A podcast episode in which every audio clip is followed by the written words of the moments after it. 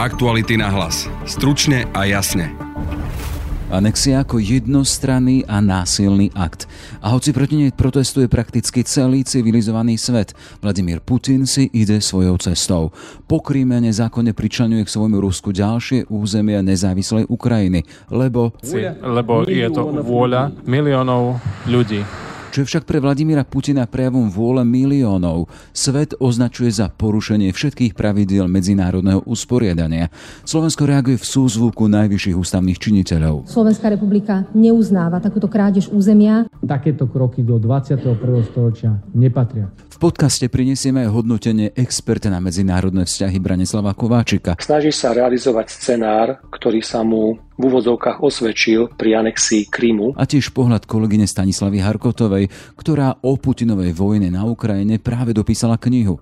V druhej časti podcastu sa pozrieme na pripravované zmeny v súkromných dôchodkoch s Radovanom Ďuranom. Nikde nie je v skale vytesané, ani v ústave napísané, že dôchodok to je tá mesačná splátka. Petíciou preto bojuje za to, aby nebola dôchodcom odňatá možnosť použiť zvyšok svojich dôchodkových úspor jednoducho na to, čo potrebujú. Je piatok, 30. september. Počúvate podcast Aktuality náhlas. Dnes s Denisou Žilovou a Jaroslavom Barborákom. Získajte štýl a pohodlie za polovicu. Nová edícia Play od Hyundai prináša atraktívne čierne doplnky a skvelú výbavu. Modely i30, Bayon a Tucson môžete mať teraz s vyhrievaným volantom a sedadlami, inteligentným kľúčom či zatmavenými oknami. Spoznajte všetky výhody Hyundai Play na www.autopolis.sk alebo v predajni Autopolis na Panonskej, na Boroch alebo na novej prevádzke na Račianskej 155A.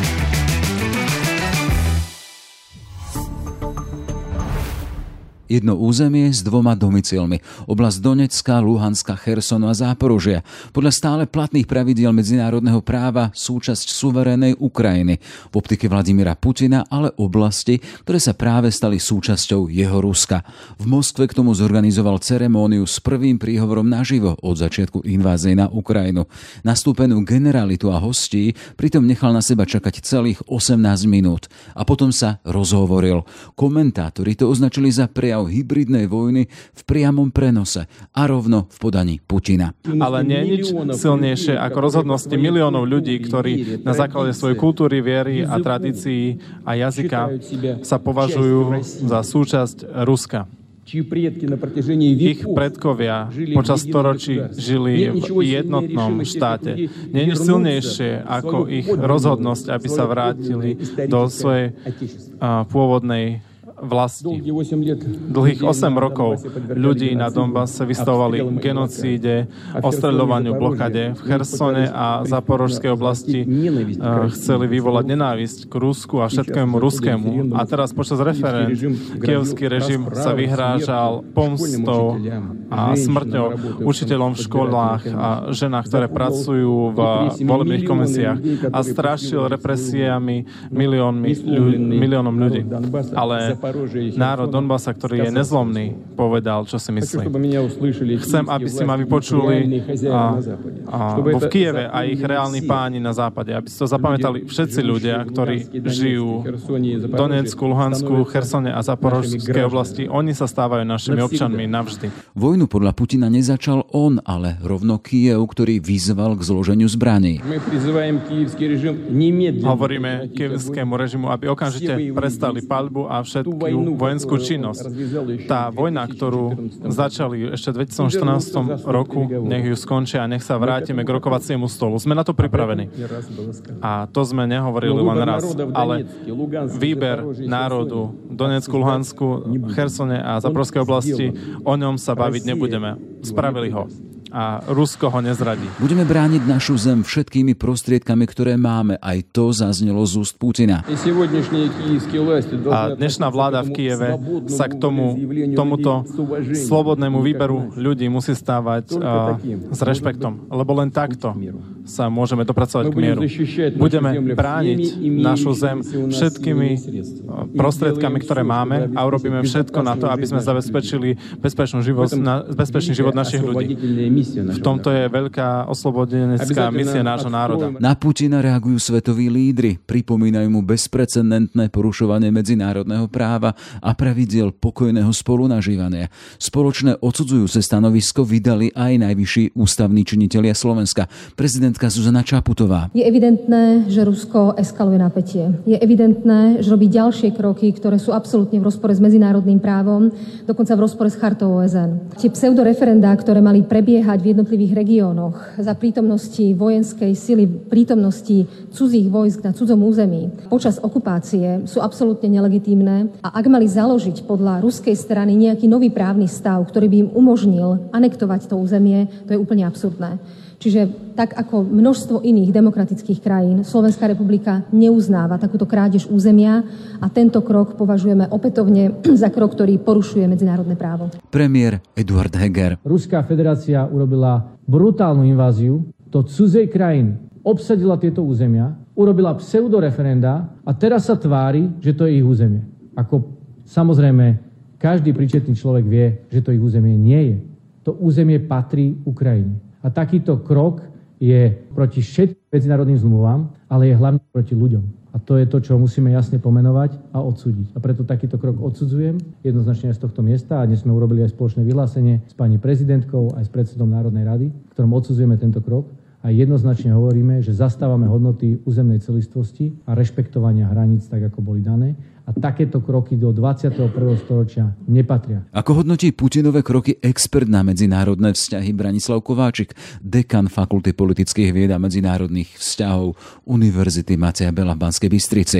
Na úvod treba poznamenať, že anexia predstavuje jednostranný, násilný akt pripojenia časti územia k inému štátu, ktorý je v rozpore s medzinárodným právom. Kroky Vladimíra Putina možno vnímať podľa môjho názoru v dvoch základných rovinách. Poprvé, snaží sa realizovať scenár, ktorý sa mu v úvodzovkách osvedčil pri anexii Krymu. To znamená, najskôr uzná nezávislosť nejakej časti územia iného štátu, aby následne na území tohto štátu bolo realizované referendum, v rámci ktorého táto súčasť prejaví záujem stať sa časťou Ruskej federácie. K tomuto kroku bude nevyhnutné zmeniť e, aj Ruskú ústavu, čo sa predpokladá, že by sa malo e, oficiálne udiať e, v priebehu budúceho týždňa. Tieto kroky môžu Vladimirovi Putinovi umožniť prezentovať dosiahnutie akéhosi úspechu, ktorý sa mu inak nepodarilo dosiahnuť vojenskou cestou. Zároveň podľa ruskej obrannej doktríny bude argumentovať tým, že môže použiť akékoľvek prostriedky vrátane jadrových zbraní na ochranu svojho územia, pod ktoré bude podľa názoru Moskvy vlastne spadať územie, ktoré anektovalo od Ukrajiny. Jeden aspekt, ktorý je potrebné zdôrazniť, je ten, že mocnosti, akým je Rusko, neuvažuje v intervale jedného alebo dvoch, možno že piatich rokov. Oni sa pozerajú na svet v intervale 10, 20, 30, 40 rokov. To znamená, ako sme mohli vidieť v prípade Krymu, po niekoľkých rokoch od jeho násilného zabratia, v podstate nejaká časť verejnosti alebo aj niektorých politických elít, ako keby sa zmierila s tým, že jednoducho toto územie, napriek tomu, že bolo protiprávne anektované zo strany Ruskej federácie, bude jej súčasťou. Putin pravdepodobne predpokladá, že po nejakých x rokoch táto téma bude nie natoľko aktuálnou, že bude zamestnávať pozornosť či už verejnosti alebo elít a ako keby ráta s tým, že sa tomu spoločnosť prispôsobí. Toto sú primárne dôvody, ktoré vedú Vladimíra Putina k tomu, aby anektoval územie Ukrajiny. Jeden tam ešte jeden problém, ktorý súvisí s tým, že časť týchto území, na ktorých bolo realizované referendum, o ktorom ani nevieme, aká tam bola účasť a akým spôsobom občania vôbec hlasovali. A je vôbec otázne, či takéto referendum má akúkoľvek relevanciu, nakoľko je realizované v oblastiach, kde prebiehajú boje. Ruská federácia nemá ani pod kontrolou. Predovšetkým sa jedná o oblasti Donecka a Záporožska, to sú oblasti, kde Ruská federácia nie je schopná ovládnuť e, ani vojensky kontrolovať toto územie, takže je úplne otázne, vôbec v akých hraniciach Rusko si predstavuje pripojiť anektované územie k svojmu štátu.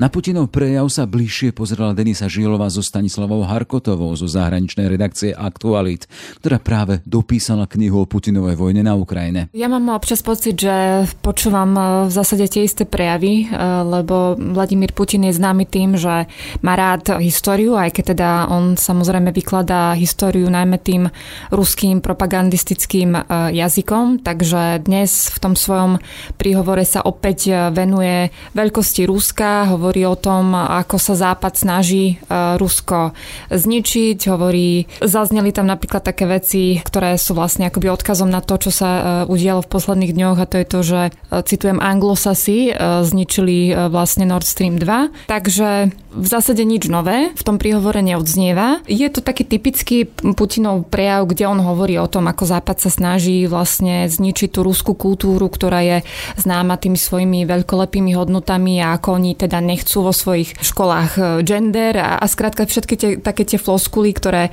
e, ktoré poznáme v zásade aj u nás a spájajú sa s takým extrémnym e, konzervativizmom, tak vlastne Vladimír Putin to pomerne často využíva v týchto, v týchto prejavoch, aby sa vyhranil voči západu najmä a, a trošku hej nadbieha tým Rusom, aby, aby ich odlišil. On, on aj používa tie termíny, že, že my sme civilizácia, tisícročná civilizácia, čiže my máme právo na to určovať si, aká bude naša budúcnosť a čo je ešte typické pre jeho prejavy, že on pripomína západu tie jeho ako hriechy minulosti. To znamená, dnes to opäť zaznelo, ako Američania e, proste decimovali indiánske obyvateľstvo. To sú fakt veci, ktoré, ktoré v jeho v tých takých väčších, e, e, kľúčovejších prejavoch zaznievajú pomerne často. Mal si pocit z toho prejavu, e, že by, povedzme teraz, on e, stiahol tie ruské vojska z územia? E, to nie, to nie. Myslím si, že, že my sme naozaj už uprostred veľkej vojny a mňa napríklad e, celkom e, tak zaujal ten jeho výrok, keď hovoril o tom samotnom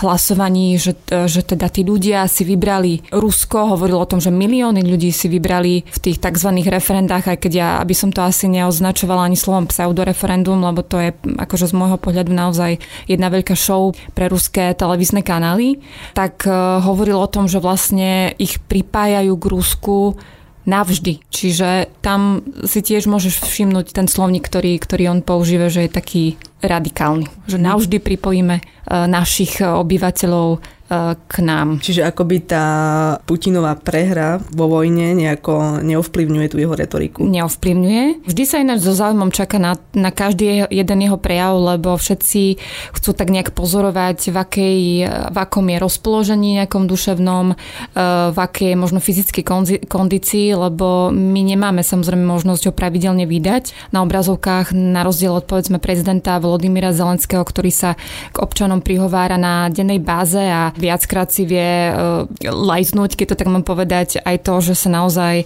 so svojím tímom vydá niekde bližšie k, k vojnovej zóne, čo si myslím, že je akože pomerne riskantná vec, ale teda očividne má na to tým uh, ľudí, ktorí uh, s ním povedzme môžu ísť aj na také miesta ako čerstvo oslobodené povedzme územia Ukrajiny.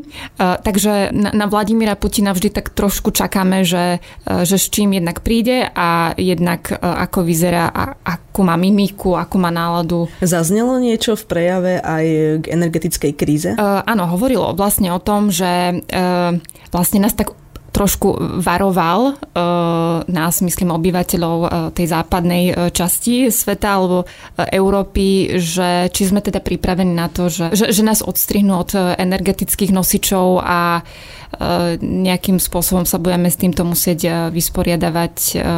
Čiže hej, trošku sa toho dotkol. Povedal aj dôvod, prečo my budeme odstrihnutí od e, plynu a ropy. On to v zásade spomínal v takom tom balíku myšlienok, kedy sa vyhraňoval voči západu s tým, že veď normálne je spolupracovať a on nechápe, že prečo na tom západe teraz veľmi podporujú akoby rusofóbiu a všetci sú zrazu proti Rusku a tak. Čiže dal to do kontextu s tým, že vy potrebujete nás, my potrebujeme vás, takže prečo vlastne existuje táto, táto situácia a v zásade na ňu budú doplácať aj vaši ľudia ľudia v zmysle teda, že my. Ako ovplyvní anexia Rusku a potom aj zároveň ukrajinskú spoločnosť? Ukrajinskú spoločnosť e, to už ovplyvňuje, pretože Ukrajina od e, teda 2014 roku čelí tomu, že Rusi si z jej územia odkusujú proste teritória podľa svojho uváženia, keď to tak poviem fakt, že ironicky. Teraz sme v zásade v nejakej novej fáze. Celé to v zásade začalo Krymom, pokračovalo územiami na východe, len tam sa stalo to, že kým ešte pri Kryme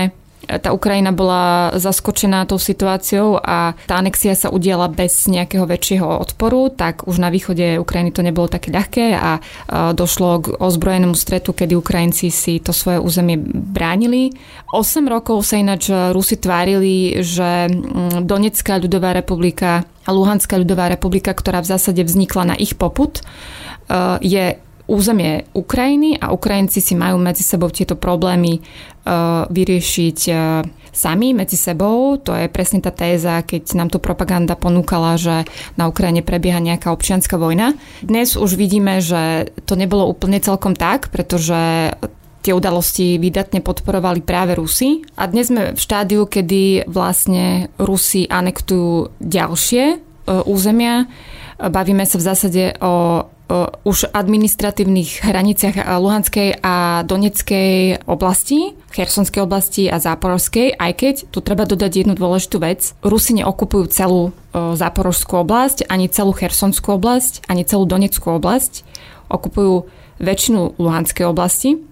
Ale teraz vlastne vidíme, že ukrajinská armáda postupuje veľmi pomaly Luhanskou oblasťou, aj Chersonskou, znie to tak komplikovane, ale skrátka keď sa pýtaš na to, že ako to vlastne e, ovplyvní Ukrajincov, tak z ich pohľadu sú to stále ich teritoria, takže oni budú pokračovať ďalej v tých oslobo- oslobodzovacích operáciách bez ohľadu na to, že či v Moskve podpísali nejaký papier o tom, že je to teritorium ruské. Putin aj vyzýva teda Ukrajincov, aby stiahli svoje vojska z týchto území a dokonca sa vyhráža čoraz častejšie s tým, že použije jadrové zbranie, tak či reálne môže použiť? Treba povedať, že nekonvenčný spôsob vedenia voje, vojny je tu v zásade od chvíle, kedy Rusi vidia, že túto vojnu nevedia vyhrať konvenčne, pretože Ukrajina s pomocou západu je schopná e, sa veľmi efektívne brániť. E, Rusov vytlačili e, veľmi rýchlo zo severu už v zásade to, čo malo byť nejakým trojdňovým blitzkriegom, tak teda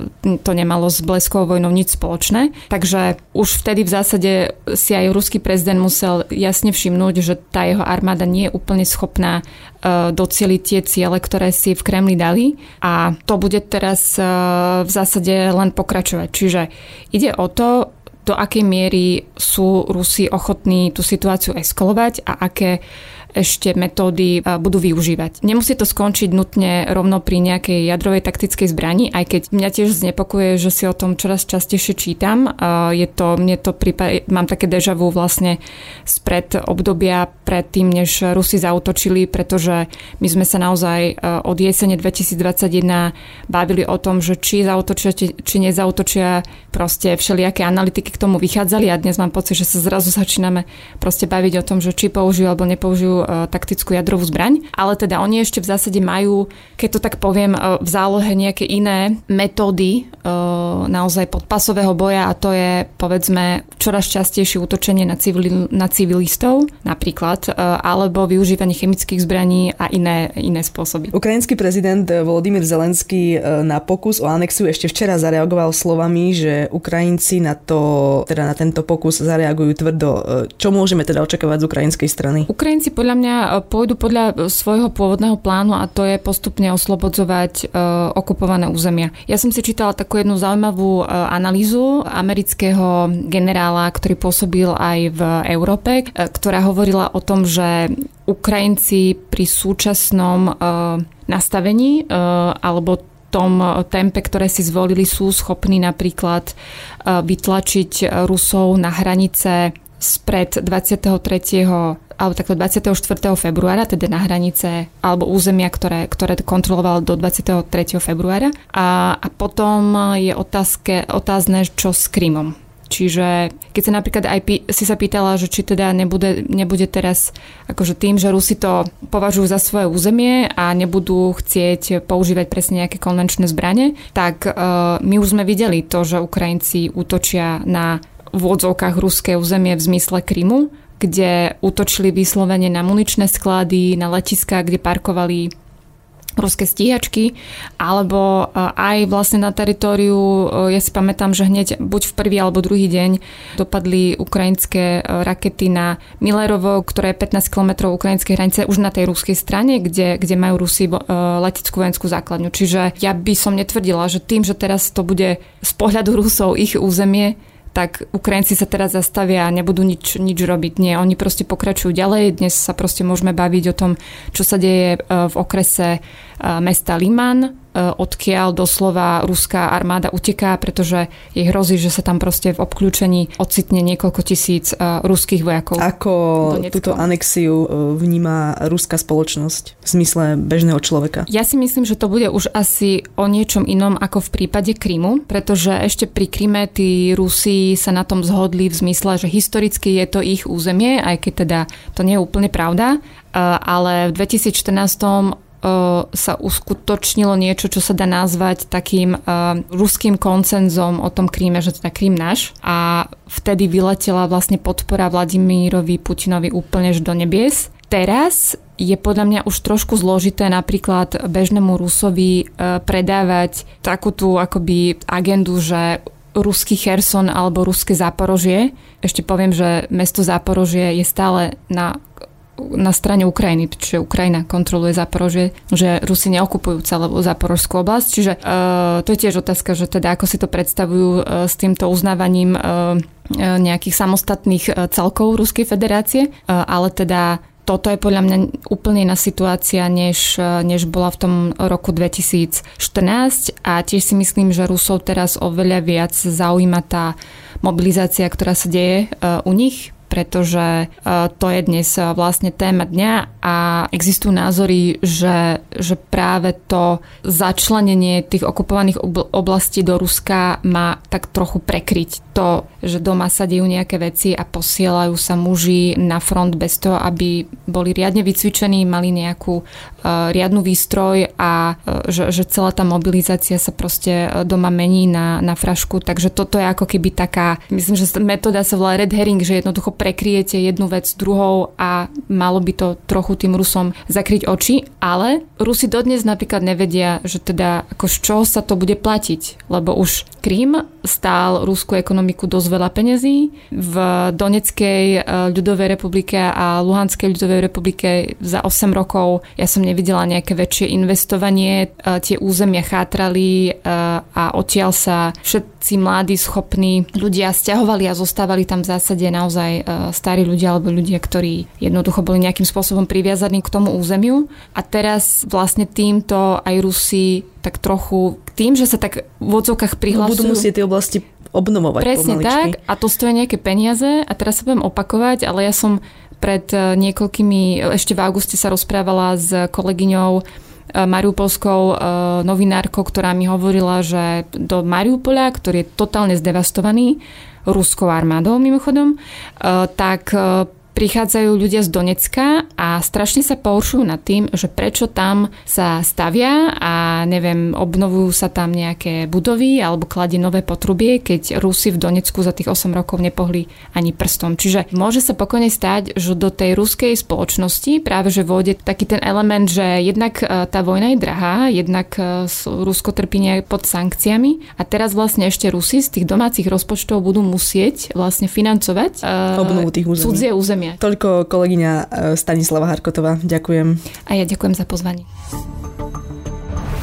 Súkromné dôchodky sú opäť v hľadačiku politikov. Aktuálne hovoria o úpravách, ktoré ho majú napraviť a síce využiť akciové trhy na silnejšie zhodnotenie dôchodkových úspor ich presmerovaním do výnosnejších fondov. Aktuálna právna úprava, ktorá je v parlamente, obsahuje aj zmeny vo výplatnej fáze, ktoré by mali obmedziť možnosť voľného výberu. A to sa nepozdáva časti odborníkov. Inštitút ekonomických a sociálnych analýz spustil dokonca petíciu, ktorá je proti zrušeniu voľného výberu. Aké sú dôvody? To je už téma pre Radovana Ďuranu, jedného z iniciátorov petície. Pekný deň prajem. Pekný deň prajem. Aké sú tie výhrady proti zrušeniu toho voľného výberu? Ja som rád, že ministerstvo sa pustilo do toho zásadného problému, ktorý tu máme historicky, ako bolo presúvanie sporiteľov a ako zabezpečiť to, aby sporiteľia si sporili tam, kde majú šancu na vyšší výnos. Ale bohužiaľ, e, spolu s týmto sa pristúpilo aj k úplnému prekopaniu tej výplatnej fázy.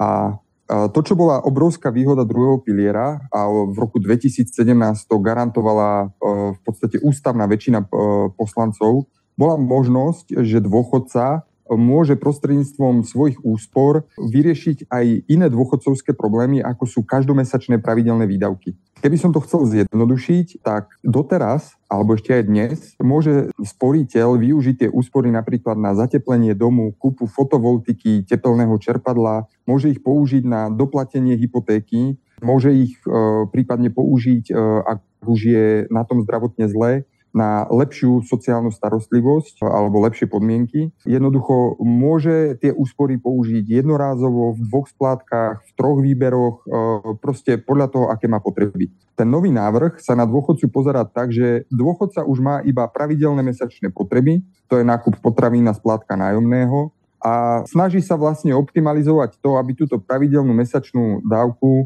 mal dôchodca čo najvyššiu. A to si myslím, že je zhoršenie situácie, pretože dôchodcovia žijú pestrý život aj po dosiahnutí dôchodkového veku a môžu mať rôzne potreby. Tento nový návrh to ignoruje. To je pekné konštatovanie, že majú pestrý život a všetky tieto veci, zabezpečenie ich potrieb, ale tá argumentácia rezortu práce hovorí, že tie peniaze, ktoré sú určené, ktoré sa zbierajú na tých dôchodkových účtoch, sú prioritne určené práve na dôchodky. To je ten uh, zjednodušujúci pohľad a podľa mňa v tom vzniká aj tá chyba a nedorozumenie, že nikde nie je v skale vytesané ani v ústave napísané, že dôchodok to je tá mesačná splátka. To, že my dnes o dôchodku najčastejšie uvažujeme ako o mesačnej dávke, to je dôsledok obmedzenia, ktoré vyplýva z priebežného piliera. Priebežný pilier spočíva v tom, že 8. v mesiaci pracujúci zaplatia odvody a nasledujúci mesiac druhého dôchodcovia dostanú dôchodky. Ale to je nedostatok prvého piliera. On proste nie je schopný poskytnúť iný druh dávky alebo platby. Naopak, teraz v druhom pilieri my máme možnosť rozšíriť tie možnosti a ten dôchodca môže svoje potreby uspokojiť e, rôznym spôsobom. To je obrovská výhoda, lebo keby som uvedol príklad, e, dôchodca, ktorý dosiahol dôchodkový vek, má povedzme 64 rokov a vie, že bude ešte 10 rokov potrebovať auto a chce si ho kúpiť. A vďaka druhému pilieru on môže vy, využiť zľavu, platba v hotovosti, platba v celku a dostane lacnejšie auto a má ho do konca svojho života v podstate. Zatiaľ, čo v prvom pilieri tie obmedzenia znamenaj, znamenajú, že to najlepšie, čo on dokáže, je zobrať si úver a potom ho tými mesačnými splátkami, mesačnými dôchodkami splácať ten úver. Takže on bude platiť úrok. Bude to mať o mnoho drahšie. A to ešte sme zabudli na to, že um, úvery dôchodcom nikto nechce dávať, pretože už sú starí. Je tam riziko. Takže uh, tá situácia dôchodcu sa výrazne zhorší, pokiaľ sa budeme pozerať na to, že dôchodok je len mesačná dávka. Uh, to je len obmedzenie prvého piliera, ktoré by sme nemali prenášať na druhý pilier, ktorý nám dáva tieto nové možnosti. Čo vám chýba na tej argumentácii ministerstva, alebo v tej petícii tam sa aj konštatuje, teda, že vám tam chýba e, to primerané zdôvodnenie. Predsa len e, to povedomie, teda, že dôchodok a dôchodkové dávky, alebo to, čo som si nazhromaždil za život, môže byť použité na čosi iné, tak to nie je medzi ľuďmi rozšírené. No, ten zásadný problém je, že nikde v ústave nie je napísané, že dôchodkové zabezpečenie sú len mesačné dávky. Ale tá, tá argumentácia ministerstva ako keby z toho vychádzala. Ale toto je omyl. Dôchodcovská potreba je akákoľvek potreba dôchodcu, ktorá vznikne počas jeho dôchodkového veku. A pokiaľ tou potrebou je zateplenie domu, pretože zateplenie domu mu umožní prežiť rastúce ceny energií, je to vlastne najlepšia investícia, ako môže urobiť, tak je to legitímna dôchodcovská potreba a ja vôbec nerozumiem dôvodu, respektíve nikde v tom návrhu nie je napísané, prečo by si dôchodca nemal môcť zapl- zaplatiť zateplenie domu. I napriek tomu, že tá potreba vznikla počas v jeho dôchodcovskom veku. On tie peniaze použije na dôchodcovskú potrebu. To je jedna vec. A druhá vec, dnes máme tie pravidla nastavené tak, že voľný prístup k úsporám má len ten, kto má garantovaný pravidelný mesačný príjem v priemernej výške. Takže my sa nebavíme o tom, že človek je bez akýchkoľvek príjmov a padne do sociálnej siete a bude poberať dávky hmotnej núdzi. My sa bavíme o človeku, ktorý má garantovaný čistý príjem minimálne 500 eur každý mesiac. A ministerstvo bez toho, aby uviedlo dôvod. My dnes priznávame dôchodky vo výške 1000 eur. Ľudia, ktorí mali dvojnásobnú v priebehu života viac ako dvojnásobný príjem, ako je priemerná mzda, odpracovali viac ako 40 rokov, dostanú dôchodok 1000 eur. Oni sú zabezpečení, oni si dokážu zabezpečiť aj všetky sociálne služby ale ministerstvo im chce zakázať prístup k úsporám. A to tam nie je nikde zdôvodnené. Prečo by človek s tisíc eurovým čistým príjmom nemohol nakladať so svojimi úsporami podľa svojich potrieb a predstav? Čiže je spustená petícia, vieme teda, že štátne orgány na tej celoštátnej úrovni by sa ňou mali zaoberať v prípade, ak bude mať minimálne 10 tisíc podpisov. V akom stave je tá vaša petícia? Ja keď som sa pozeral naposledy, tak už tam bolo vyše 500 podpisov. Tá hranica 10 tisíc podpisov je pomerne ďaleko, ale našim primárnym cieľom je získať niekoľko tisíc podpisov a informovať o tom poslancov v parlamente, pretože e, štátne orgány by sa aj v prípade, že by sme dosiahli tých 10 tisíc podpisov, k tomu dostali až neskoro a, a tu ide o to, aby sa parlament rozhodoval uh, so všetkými informáciami. A myslím si, že uh, celé to podanie návrhu vôbec nehovorí o tom, že ten prístup k úsporám mal svoje benefity. On ako keby hovoril, že rušíme niečo, pretože je to v rozpore s predpokladmi, ale to niečo, čo rušíme, má obrovskú hodnotu a o nej poslanci nevedia a, ja by som, ja dúfam, alebo v Inese dúfame, že spolu s tými podpismi uh, primejeme uh, poslancov, aby sa nad tým zamysleli a zvážili svoje rozhodnutie, keď toto príde do druhého čítania. Jasné. Čiže vy máte nejaký termín do nejakého 14.10., ak som si dobre všimol, dovtedy je možnosť podpisovať to a potom výsledky tejto vašej petície posunúte samotným par- poslancom parlamentu, ktorí majú už tieto materiály pred sebou. Už to prešlo prvým čítaním. Áno, prešlo to prvým čítaním ktoré akoby nenašiel sa tam nikto, kto by to vedel adekvátne rozporovať alebo chcel to adekvátne rozporovať. Teraz to bude musieť prejsť potom aj výbormi, takže tá diskusia bude až po tom prvom čítaní, pretože dominuje, rozhodne dominuje ten aspekt, že treba niečo robiť s tými sporiteľmi, ktorí boli presunutí do dlhopisových pilierov. A toto je ako keby, alebo aj tá celoživotná stratégia sporiaca sú také dominantné faktory tej novely, a na to, že tá mm, výplatná fáza sa takto okliešťuje, o tom tá diskusia neprebieha, na to sa nám nepodarilo dostatočne upozorniť poslancov, aby sa tomu venovali, tak dúfame, že sa tak stane vďaka tej petícii. Aspoň to, čo som zachytil, samotný minister práce Milan Krajnek hovorí o tom, že je otvorený tým všetkým návrhom, ktoré majú prísť v tom druhom čítaní. Vieme, že to druhé čítanie je priestor na zmeny, na výkon zmien, aj na ich prerokovanie. Čiže máte aspoň trošku nádej, že vás vypočujú, vypočujú hlas tejto časti odbornej verejnosti? No zvlášť tá e, osoba ministra práce v tejto téme e, je taká, e, my to samozrejme skúsime, budeme informovať aj ministra práce. A boli by sme radi, keby si nás vypočul alebo keby vypočul naše argumenty, ale na mieste je istá miera skepticizmu, pretože doterajšie vyjadrenie, vyjadrenia ministra o druhom pilieri idú skôr opačným smerom, ako by druhý pilier považuje skôr za nejakú chybu v dôchodkovom systéme alebo niečo, čo neprináša hodnotu sporiteľom. Na druhej strane ale inicioval zmeny, ktoré sú teraz v parlamente a keď hovoríme o tom, že to dôležité, najdôležitejšie z toho teda, že tento presmerovanie úspor, ktoré sa veľmi nezhodnocovali do tých výnosnejších fondov, to garantujete alebo oceňujete aj vy? Určite áno. Aj tá diskusia o tej výplatnej fáze, e, ktorá by mala nechať sporiteľom samozrejme možnosť e, z nej vystúpiť a zvoliť si vlastnú, e, ale Oceňujeme to aj my, ale v skutočnosti ona prichádza neskoro, ona mala prísť už pred dvomi rokmi. Jasné, ale život je taký, aký je. Ja len pripomeniem teda, že v celom tom systéme vyše milión a pol sporiteľov, milión 600 tisíc a na zhromaždených nakumulovaných 12 miliard, čo je poriadna čiastka. Ten samotný druhý pilier je silný. 12 miliard je významná suma. Treba povedať, že ak si dobre pamätám, za posledného pol roka tam už ubudlo pol milióna eur, pol miliardy eur, že už je to iba 11,5, myslím. A Tým chcem ešte zdôrazniť to, že dnes sme vo veľmi nešťastnej situácii, keď dlhopisové fondy jednoducho nevynášali. Vlastne všetky fondy sú buď na nule, alebo majú buď minimálny zisk, alebo sú v strate.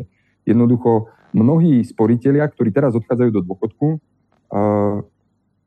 majú našetrené toľko, že keď sa im prizná tá dávka z programov výberu počas prvých desiatich rokov, tak uh, budú mať dôchodok nižší, ako keby boli iba v prvom pilieri. To je jednoducho riziko, ktoré patrí k druhému pilieru, pretože tá ekonomická situácia nie je nikdy garantovaná. Ono to v priemere vychádza tak, že všetci, máme, všetci by sme mali nasporiť viacej, malo by to byť prínosné, ale vždy sa nájdú obdobia alebo skupiny ľudí, ktorí jednoducho netrafili, tie obdobia rastú ideálne a môžu mať menej. A ja si myslím, že práve toto riziko, tento náklad, ktorý je spojený, spojený s účasťou druhej piliery, výborne kompenzuje možnosť nakladať s tými úsporami. A e, namiesto toho, aby sme to tým sporiteľom nechali, tak teraz to chce vláda e, sporiteľom zobrať. Túto možnosť, čo samozrejme oslabí postavenie druhého piliera, atraktivitu druhého piliera. Na druhej strane o zákonoch rozhodujú poslanci, tak uvidíme teda, akým spôsobom to dopadne. Ja dúfam, že tej našej petícii bude venovanej dosť pozornosti, respektíve nazbierame dostatok podpisov a že tento skutočne náš cieľ je v prospech sporiteľov, a, a kde by nemalo vstupovať to politické napätie, ktoré v parlamente dnes je, nejak významne a dúfame, že ten, ten rozkol nebude akoby silnejší, ako je potreba pomôcť sporiteľovi alebo vyhovieť sporiteľovi, ktorý vďaka našemu návrhu bude mať viacej možností. Toľko teda Radovan Ďurana z petície proti zrušeniu možnosti voľného výberu. Všetko dobré, nech sa darí. Ďakujem. Aktuality na hlas. Stručne a jasne. Sme v závere. Za pozornosť ďakujú Denisa Žilová a Jaroslav Barborák. Aktuality na hlas. Stručne a jasne.